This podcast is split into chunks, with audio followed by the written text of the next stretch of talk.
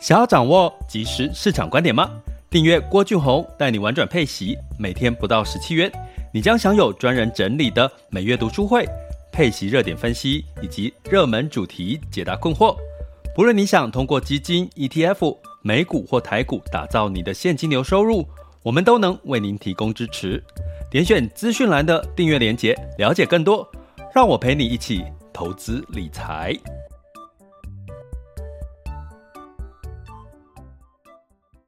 这里是完全配息笔记投资讲白话，一个从投资人角度带你一起掌握全球市场的脉动，分析配息标的、美股、台股、A 港股即时热点，陪伴你不再害怕市场涨跌的风险，一起稳健财富成长。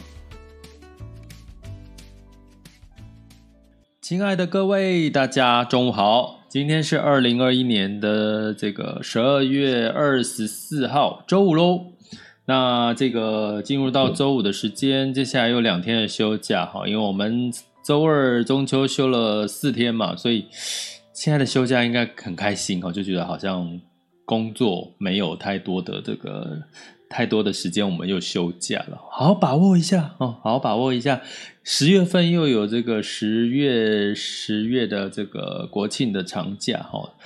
就是大家闷坏了，那就是多休息休假，就是相信如果你开始做投资理财，除了工作收入，你会增加一笔这个所谓的被动收入，所以不用怕，就是接下来好好的趁这段的这个休假期间，因为现在又加龄嘛，对不对？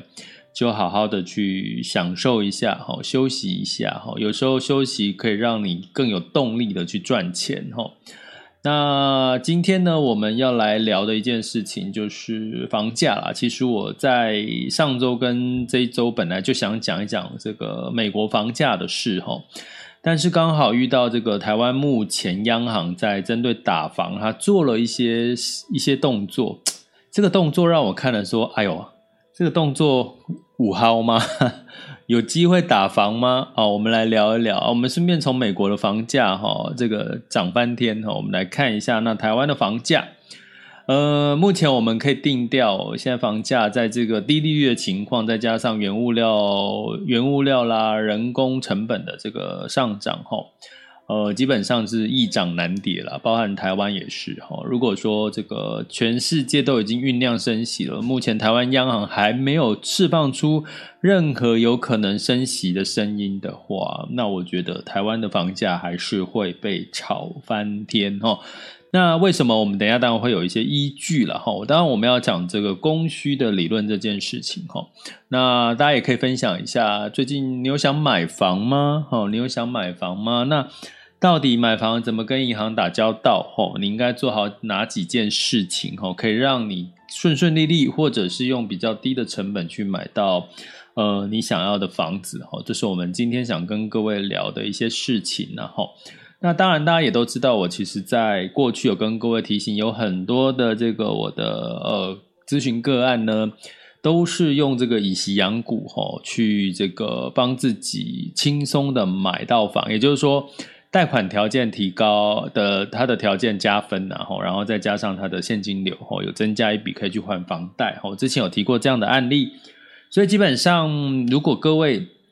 真的想要，其实最近自从我这几天讲以息养股这件事情，的确有很多的朋友在私底下问我说，是不是他加入这个订阅学员就可以这个听10月跟11月份这个以息养股从基础到这个完整，整体的一个教学。我的答案是，只要你是订阅学员，你就可以就是免费来上这个公开付费呢，基本上也要原价是1000多的这个课程。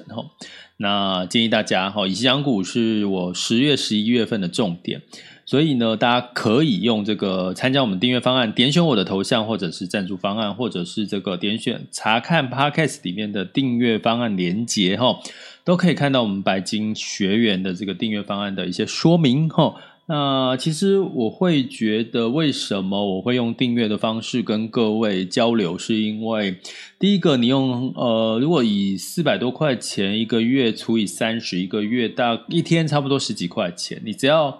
像少喝我不要说少喝一杯咖啡，像我每天必喝咖啡，可是呢我从过去喝这个星巴克，然后现在喝之后喝路易莎卡玛之后，现在呢喝到你看喝到路易莎都要上新贵了，对不对？所以我也帮助他不少、哦、然后现在我自己手冲咖啡，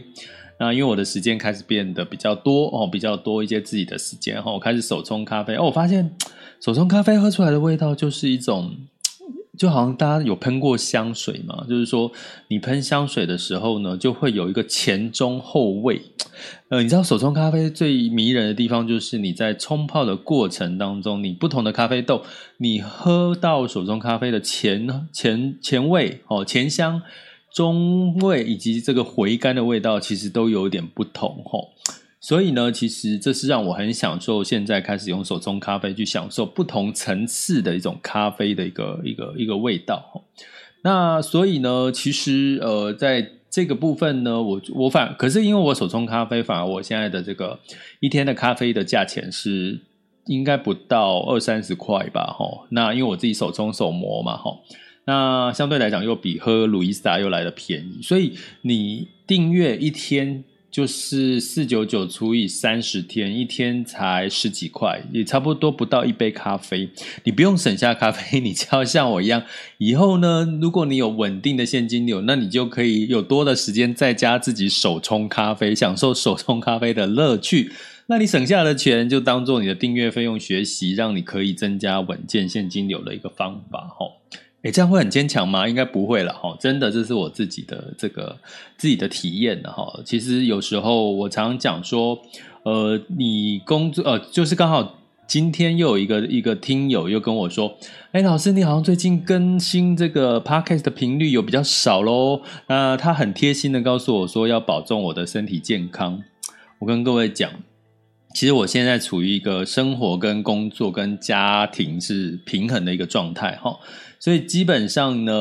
我其实是因为大家知道中秋连假，我就不 podcast 不直播，不打扰各位，因为我的中心思想是休假的时候就好好休假，享受你的玩乐，跟家人好好相处。大家知道我休假的时间我跑去哪里吗？我跑去这个不怕大家笑齁，我跑到熟女养成2的这个场景，也就是说诶它是礼拜六还礼拜天播那一集，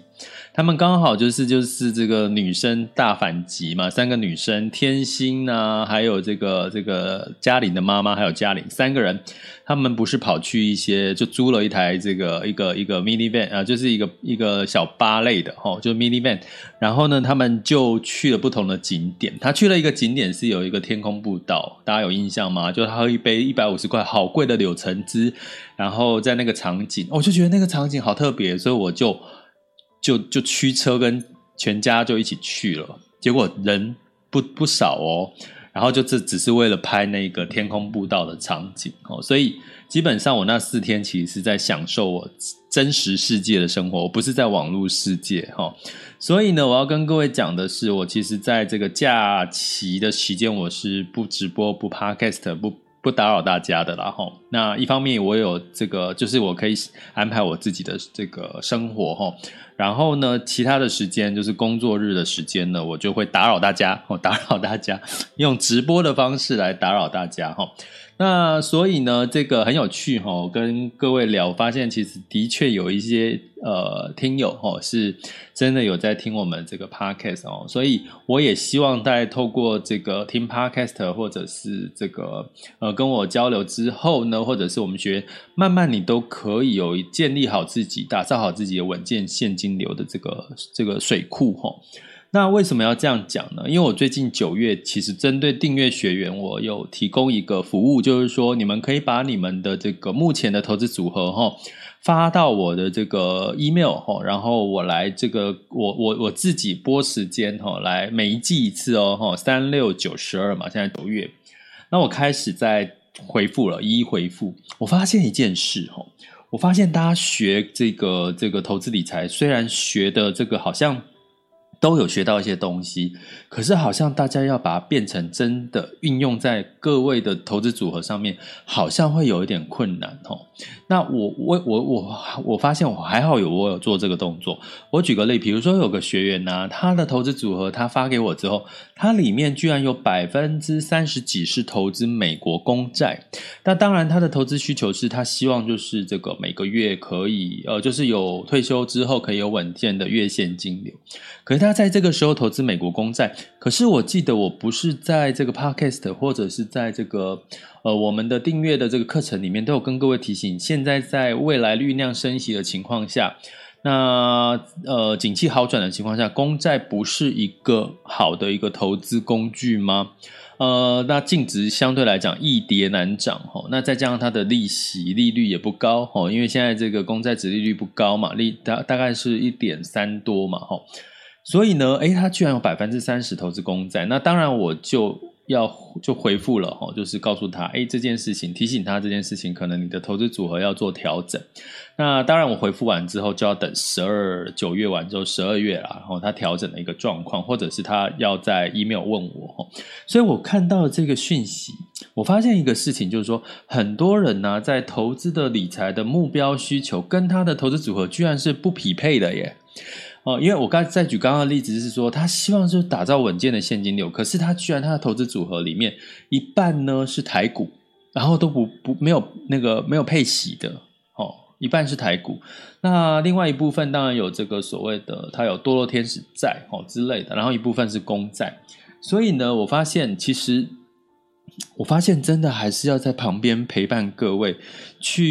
去理解各位你们现在做的投资组合到底跟你们的投资理财的需求有没有相对应啊，如果你做出来的跟你原本的投资需求没有关系，没有太大连结，那你最后1年2年之后你会发现啊，投资根本就没有帮到你啊，然后你就会觉得投资理财不适合你，那不是很冤枉的一件事吗？所以呢，会建议大家在接下来到年底之前，开始定期的开始去检视你自己的投资组合跟你的投资理财目标有没有匹配。我觉得这件事情是大家一定要优先做好的功课了齁。那当然这件事情要怎么做，当然一方面你加入我们订阅方案之外，你可以这个我们在9月28号要开课的中阶的这个投资理财训练营，其实我们就会教你怎么去优化你的财务报表，然后去定好你自己真正确实的这个财务需求的目标，然后怎么去打造跟这个目标相结合的一些投资组合的一些策略齁。那有兴趣的真的可以来上我们中阶课，那就要到我们的 school.happy2brich.com 点选之后，然后找到17招齁，17招中阶训练营，我们是直播6天齁。那上课会有点辛苦，但是每天都有家庭作业，可是应该对各位的帮助是非常大，也就是说你除了有完成自己的财务报表之外，还可能就完成了你在第4季或者是明年2022年的整体的这个投资理财计划齁。好，那讲了这么多，我接下来讲，其实房子，如果说各位有考虑要买房子这件事情的话，你当然也要把这件事情当成一个投资理财需求的目标。那如果你要买房子，你要准备什么？一定是一个是头期款哦，你的头期款，通常头期款是可以到这个最好是你的这个房价的7成到8成。为什么？因为很多人会忽略你买房子之后，你一定会装潢。你一定会装潢那装潢呢，现在原则上有些是可以把你装潢的这笔钱用这个加在房贷里面一起贷出来的这样子呢，你相对来讲，所以你贷个7-8成的话，相对来讲你可能会比较可以因应这个房子的贷款不是贷款，就是房子装潢上面的一笔钱，然后它可能是100万200万这个部分的一个需求所以你要先定好。那另外一个真正大家不敢买房的原因并不是头期款，因为头期款你要筹硬要扛，其实你也扛得到，关键是在于你每个月要付的这个房贷的这笔钱好，那所以我们第一阶段再来聊这件事情，那第二阶段就是跟各位聊一下全球市场盘势的一个轻松聊，那第三个阶段呢，就是要跟各位来聊一下分享交流的时间了好，那我们在讲这件事情，为什么房价易涨难跌？你想买房吗？那怎么跟银行打交道？我们先来看一下这个美国的房市的一个状况那美国房市呢，通常我们会看几个齁，就是房屋的这个新屋开工率跟营建许可齁。那我们来看，大家可能看不到数字，我直接用声音跟你们讲齁。目前这个美国的房屋开工率呢，目前其实是有一点缓降齁。那这个降幅呢，几乎是从这个2021年的3月开始齁，它是最高峰齁，新屋开工率呢是最高峰，到7月的时候就降到这个相对的一个，比如说在新屋开工率的年增率在4月份，因为那个时候打疫苗疫情齁，开工率年增率是 61.41%。那到这个目前的7月左右呢，就降到了这个 3.81 齁。所以呢就代表什么，其实在4月份的时候有很多房屋的供给，就很多人也买房嘛，可是现在开始新屋开工率降低了，代表什么？代表的是这个供给，新屋的这个供给的减少。那我们来看一下，那成屋的销售呢，美国的成屋的销售，从这个我们来看一下数据，也就是说在6月份的时候，美国的成屋销售是达到了最高峰齁。然后呢 ,7 月呢有8月 ,7,8 月开始缓降了一些齁。那成屋的销售呢，在我来看一下，成屋销售的年增率齁，在6月份是 23% 齁。那到了这个成屋销售到8月份的年增率是跟去年8月比是负的 1.51 齁。成屋销售也开始稍微有点缓降了齁，所以就是说过去的6到8月其实是这个成屋销售的一个高峰，那新屋开工哦，就新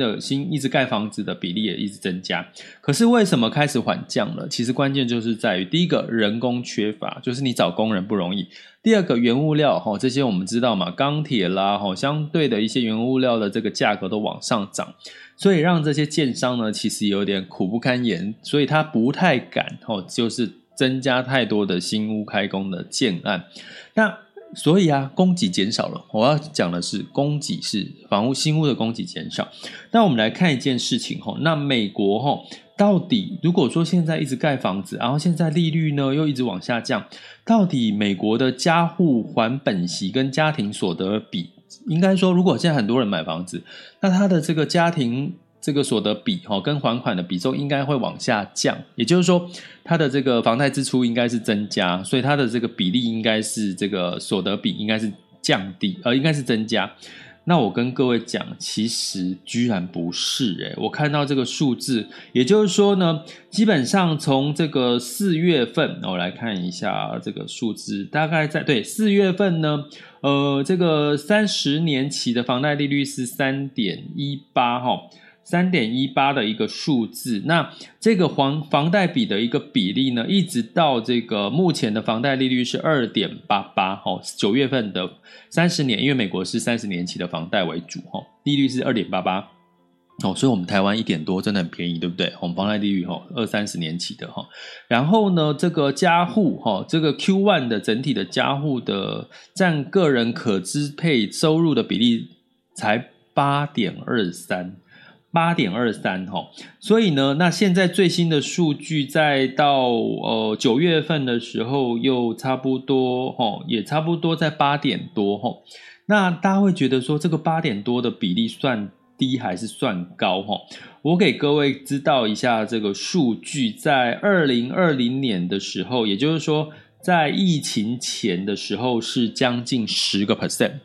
将近 10%， 也就是说每户呢，他的这个所得，这个房贷的这个还本息的支出呢，占他的所得收入的 10%， 现在是降到 8.23%。 那什么原因？当然就是这个利率往下降，也就是说反而这个美国居民呢，他现在就算他买了房子，他的收支他的可支配的所得并没有减少，所以它的房贷还是有一定的一个动能，也就是说我今天是美国居民的话，我基本上我还是怎样，还是买得起房子的，我还是买得起房子的。那所以从这件事情呢，我们就可以看到其实在这个美国的整体的一个状况呢，我们真的可以稍稍的觉得美国的房地产虽然居高不下，利率又低，可是呢其实它的居民其实是负担得起的齁。所以一方面我们就比较不需要担心这个会不会这个房贷造成上次那个次级房贷的这个美国的金融风暴的这个问题齁。那这个是美国的状况齁。那我们来讲一下这个今天呢这个台湾发布了一个这个数字齁。那这个数字是什么呢？我们来看一下齁。就是央行打房，他出了三招，他做了什么？他首先说，其实目前的房贷利率还是没有升息的，就是利率没有升息的空间齁，所以房贷利率还是维持。可是呢，他在这个信用管制，就是你的房贷的这个的部分，他只限制了一个叫做宽限期，你现在没有宽限期啊，也就是说你现在买房呢，通常你会有前2年到1年呢，就是只还息不还本。现在央行告诉你说没啊现在没有咯，只要你是买第二户，第一户还有，第一户还是有，因为第一户通常都是可能自己住嘛，那第二户呢以上呢你就没有宽限期，也就是说你今天呢就是想要这个前2年只还息，因为利息很低嘛，我可以多余剩下的钱我拿去买股票啦，买基金啦，去投资，现在不行了，现在你买第二户，你基本上第1年开始就要本利摊还了，就这样哦。然后还有什么？那如果是这个第二户呢，大部分你的条件呢，就是可以贷的成数是官方说法是5%啦，那3户以上是4%，就跟之前没变。所以呢，房贷利率没有降，可是那个只把宽限期取消。在座的各位，请问一下，你觉得这样对打房有没有帮助？基本上它应该只是一个警示的意味，警示说台湾的这个房价太高了，央行要开始这个做打房的动作，我要提醒你一下我把宽限期取消了。隔靴搔痒，我真的觉得是隔靴搔痒，对房价的抑制真的没有太大的帮助。为什么？我跟各位讲，我们刚刚讲美国的部分呢，其实是一个供需嘛，我们刚刚讲供需的这个概念。所以呢，美国虽然它的供给你会看到在6月份创新高，新屋开工率创新高，可是从7、8月开始往下降，可是你看到利率还是维持低点之外，美国居民它的房贷跟所得的比例居然降低了，从过去的10降到了8点多。这意味着两件事，就是第一个，他的房贷利息支出减少了；第二件事情就是他们的所得增加了，也就是说他们应该有被加薪的人也增加了，所以造成反而这个对于这个美国居民的房贷的压力是减少的。那我们来看台湾的状况。那你台湾打房就是所谓就是要让房价降低嘛，那告诉各位，现在台湾的房子的部分是出现了供需失衡。供需失衡的有一个原因那是什么原因呢？就我刚刚跟各位讲，美国对照了，他找不到工人，台湾也一样，也缺工。现在的年轻人呢，其实也不太愿意做这些太出众的工作。我相信很多爸爸妈妈也不希望自己的儿女念了大学之后去工地嘛，对不对？所以基本上他现在找工人开工，其实找不太到，所以你就要什么？成本就要拉高。第二个呢，我们刚刚讲到的是这个所谓的房市的供给减少，建案也减少了，然后美国的建案也减少，台湾的建案也减少了。根据租屋杂志的调查，9月20日止台北市的新建案呢，大概是4610户，减少了 8%， 新北市是15007户，年减了 31%， 桃园呢大概年减了 27%。 也就是说，房市因为我刚刚讲的原物料价格，因为找不到，缺工，还有缺地，所以基本上呢就是新建的房屋减少了。所以新建的房屋减少呢，造成了营建成本增加，缺工，这些因素，供给减少，反而让供给减少会带来什么？需求，带来这个价格，这个价格还反映在哪里？连预售屋房价预售屋房价呢也基本上也往上走了哈。那这个调查里面有显示哦，如果以台北市来讲，内湖、信义跟士林三区的供给量减少最多，减少到7-8成哈。那相对来讲呢，这些供给的减少哈，新北市的减少部分是三大区块是土城、树林跟新庄哈。那相对来讲呢，这些新建案呢，因为这样让预售屋价格每平站上了五字头，所以呢，基本上呢，这些供给量的减少，其实才是助长房价另外一个关键。所以你真的要打房吗？宽限期减少，宽限期付本利啊，现在利率就那么低啊，我只是本利现在就开始还。我觉得帮助不大齁，如果今天又是投资客的话，然后包含现在连预售屋的房价也开始涨，原因是什么？我刚刚讲的是供给减少、缺工，还有这个原物料的这个成本上涨这个原因齁。所以你从这几件事情来看的话，我刚刚讲的是易涨难跌，真正的关键齁。有很多人问过我说，诶，那如果什么情况台湾的房价才会跌？其实真的就升息啦，因为你升息的话，带动这个利率往上走，成本投资客的成本往上增加，那你基本上呢你就可能会让一些投资客撑不住会撑不住。那所以呢，目前情况呢看起来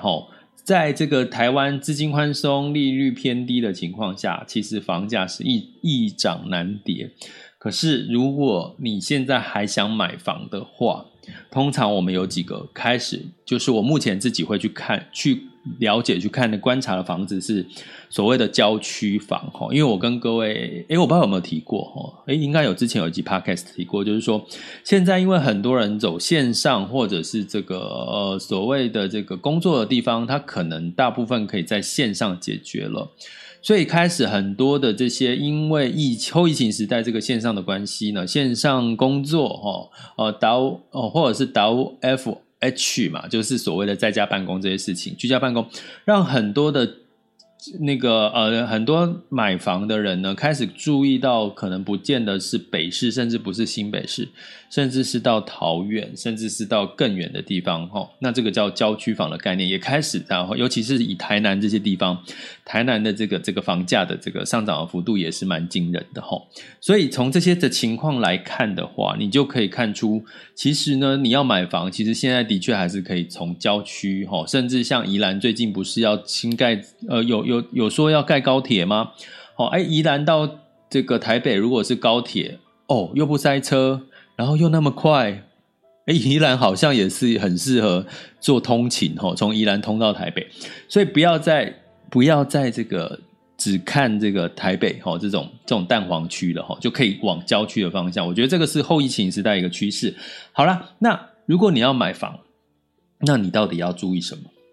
我要跟各位讲3件事情，你一定要跟银行打好交道。第一件事情就是说，银行大家先理解说，你要跟银行贷款买房，他看的就是你的每个月的房贷还款能力稳不稳定。所以为什么就是公教人员通常很容易用很低的这个利率贷款买房，成功几率很高，因为大家会觉得公教人员就是铁饭碗，他的薪水都是铁饭碗只要他的支出不高，基本上他都可以贷到很好的成数跟这个利率啦条件。那所以你就要怎么样建立你的稳健现金流所以第一个，你的收入最好在买房前，你的收入是稳定的。所以我之前有跟各位讲过，如果你今天是公司负责人，你是创业的老板，抱歉，你是扣分的因为代表的是你的收入是不稳定的，上班族的收入是稳定的，这就是很现实的问题。所以如果说第一件事情打造一个稳健的现金流很重要，那你就请你在一开始工作的地方，在买房之前去找一些比如说前500大的公司啦，或者是总而言之就是你上班族的收入是稳定的，或者是你是公教人员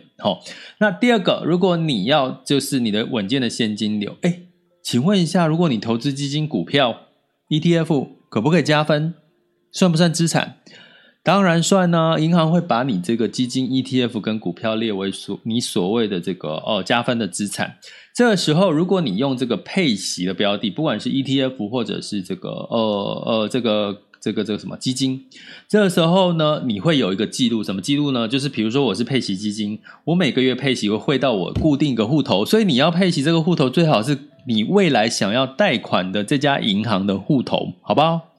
你就是未来就是你要跟这个银行打好交道。所以呢如果你开始做配息基金，你会想说我要用哪个账户扣款，我要用哪个账户汇我的配息的这个现金流汇到我的户头。麻烦请用你未来可能要买房跟他打交道的银行跟他买把设定用这个把配息资金流入。所以呢未来如果银行看到你的这个每个月配息有稳健的现金流，都是就看你的银行账户嘛，每个月这个月会多少2万3万，就这固定这笔钱还蛮稳定，上班收入固定多少，这两笔钱加起来算，那你就是一个加分题了所以这就是我要跟各位讲的，你在买房前要跟银行打好交道，上班有稳定的收入之外，你以息养股，这个息的汇到哪一家银行也很重要。那家银行最好是你未来长期跟他建立好关系，然后变成是一个打交，就是当做你要去贷款的银行那你到底贷款的银行要问过几家呢？你的贷款条件通常两家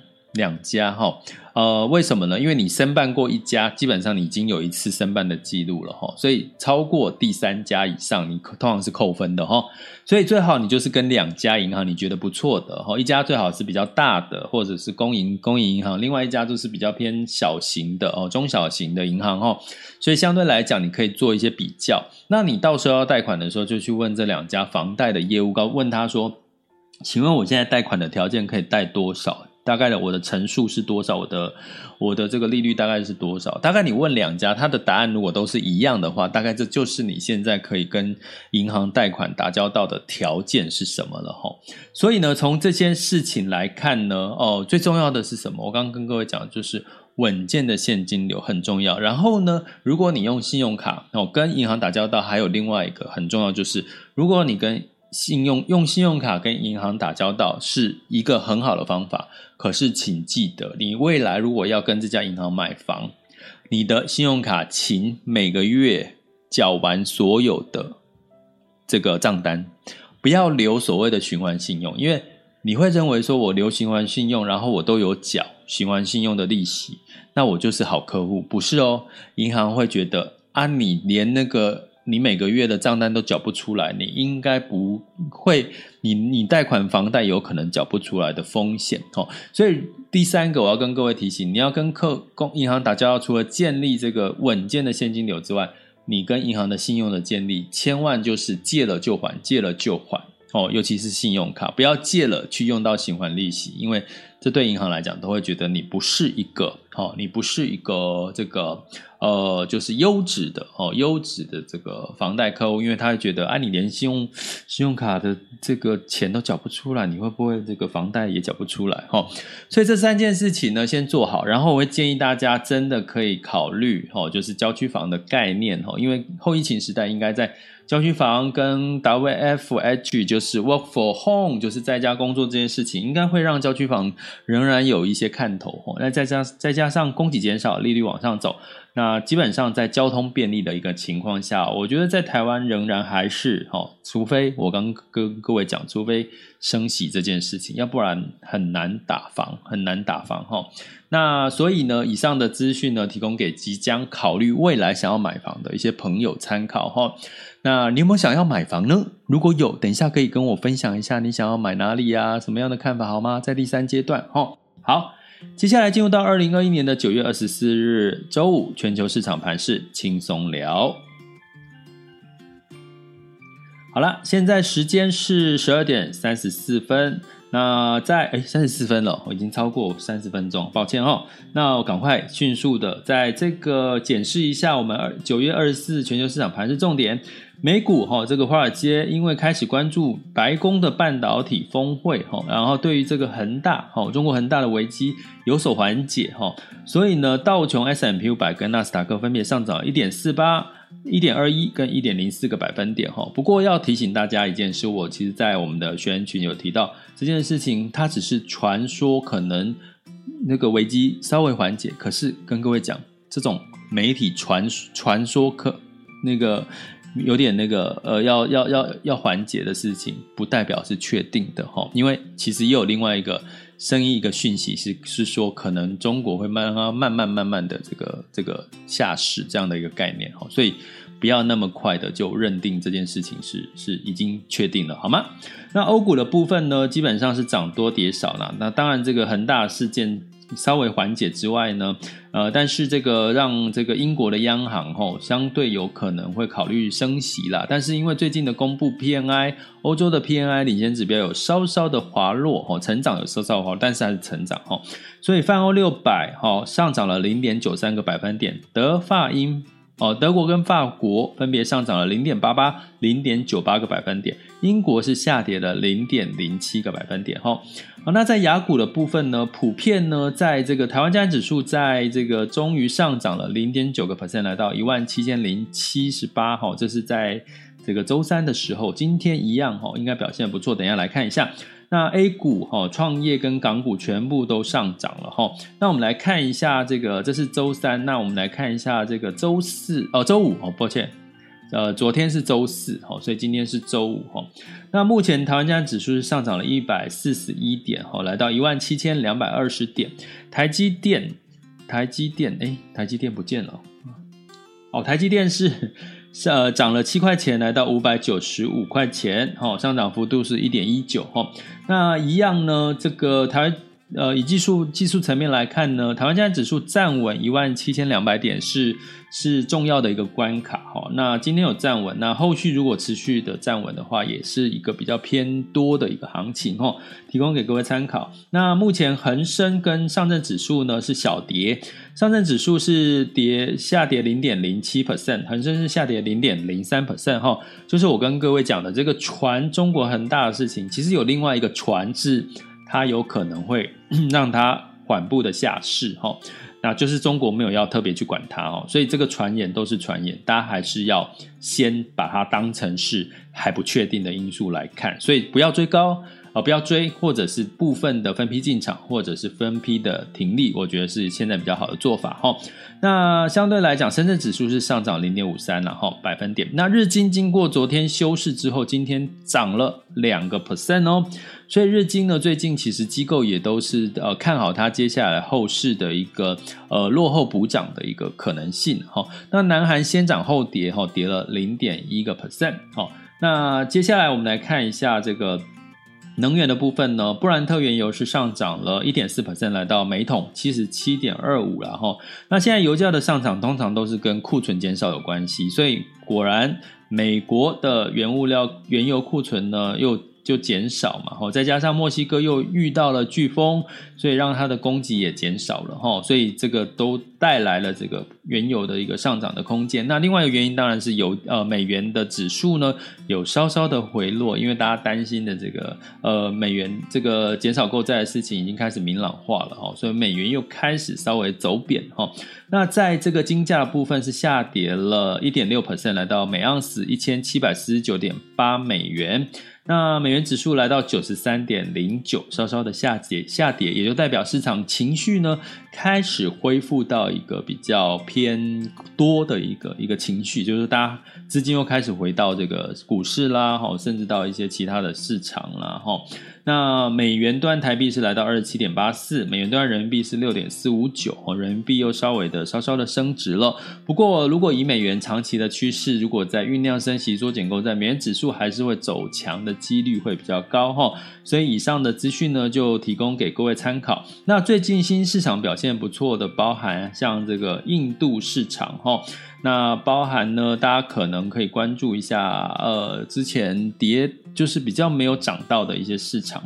那如果以 A 股中国市场，我觉得这个恒大还是会是一个变数，不过呢，中国市场过去经久时盈，也就是说通常在10月份的时候是它一个上涨的一个高几率上涨的一个月份啊，但是我觉得大家就持续的关注，持续的关注这件事情。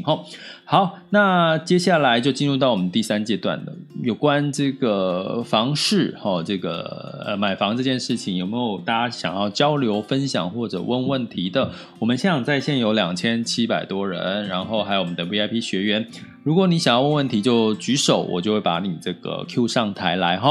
好，现在就可以了哦，现在开放这个发问。那另外呢，也要提醒大家，当然你就可以除了订阅我的 podcast， 然后把我的 podcast 分享出去之外呢，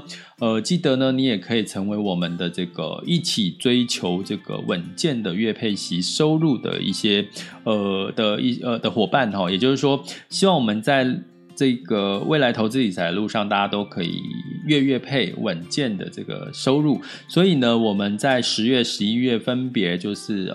开了这个完整的从基础到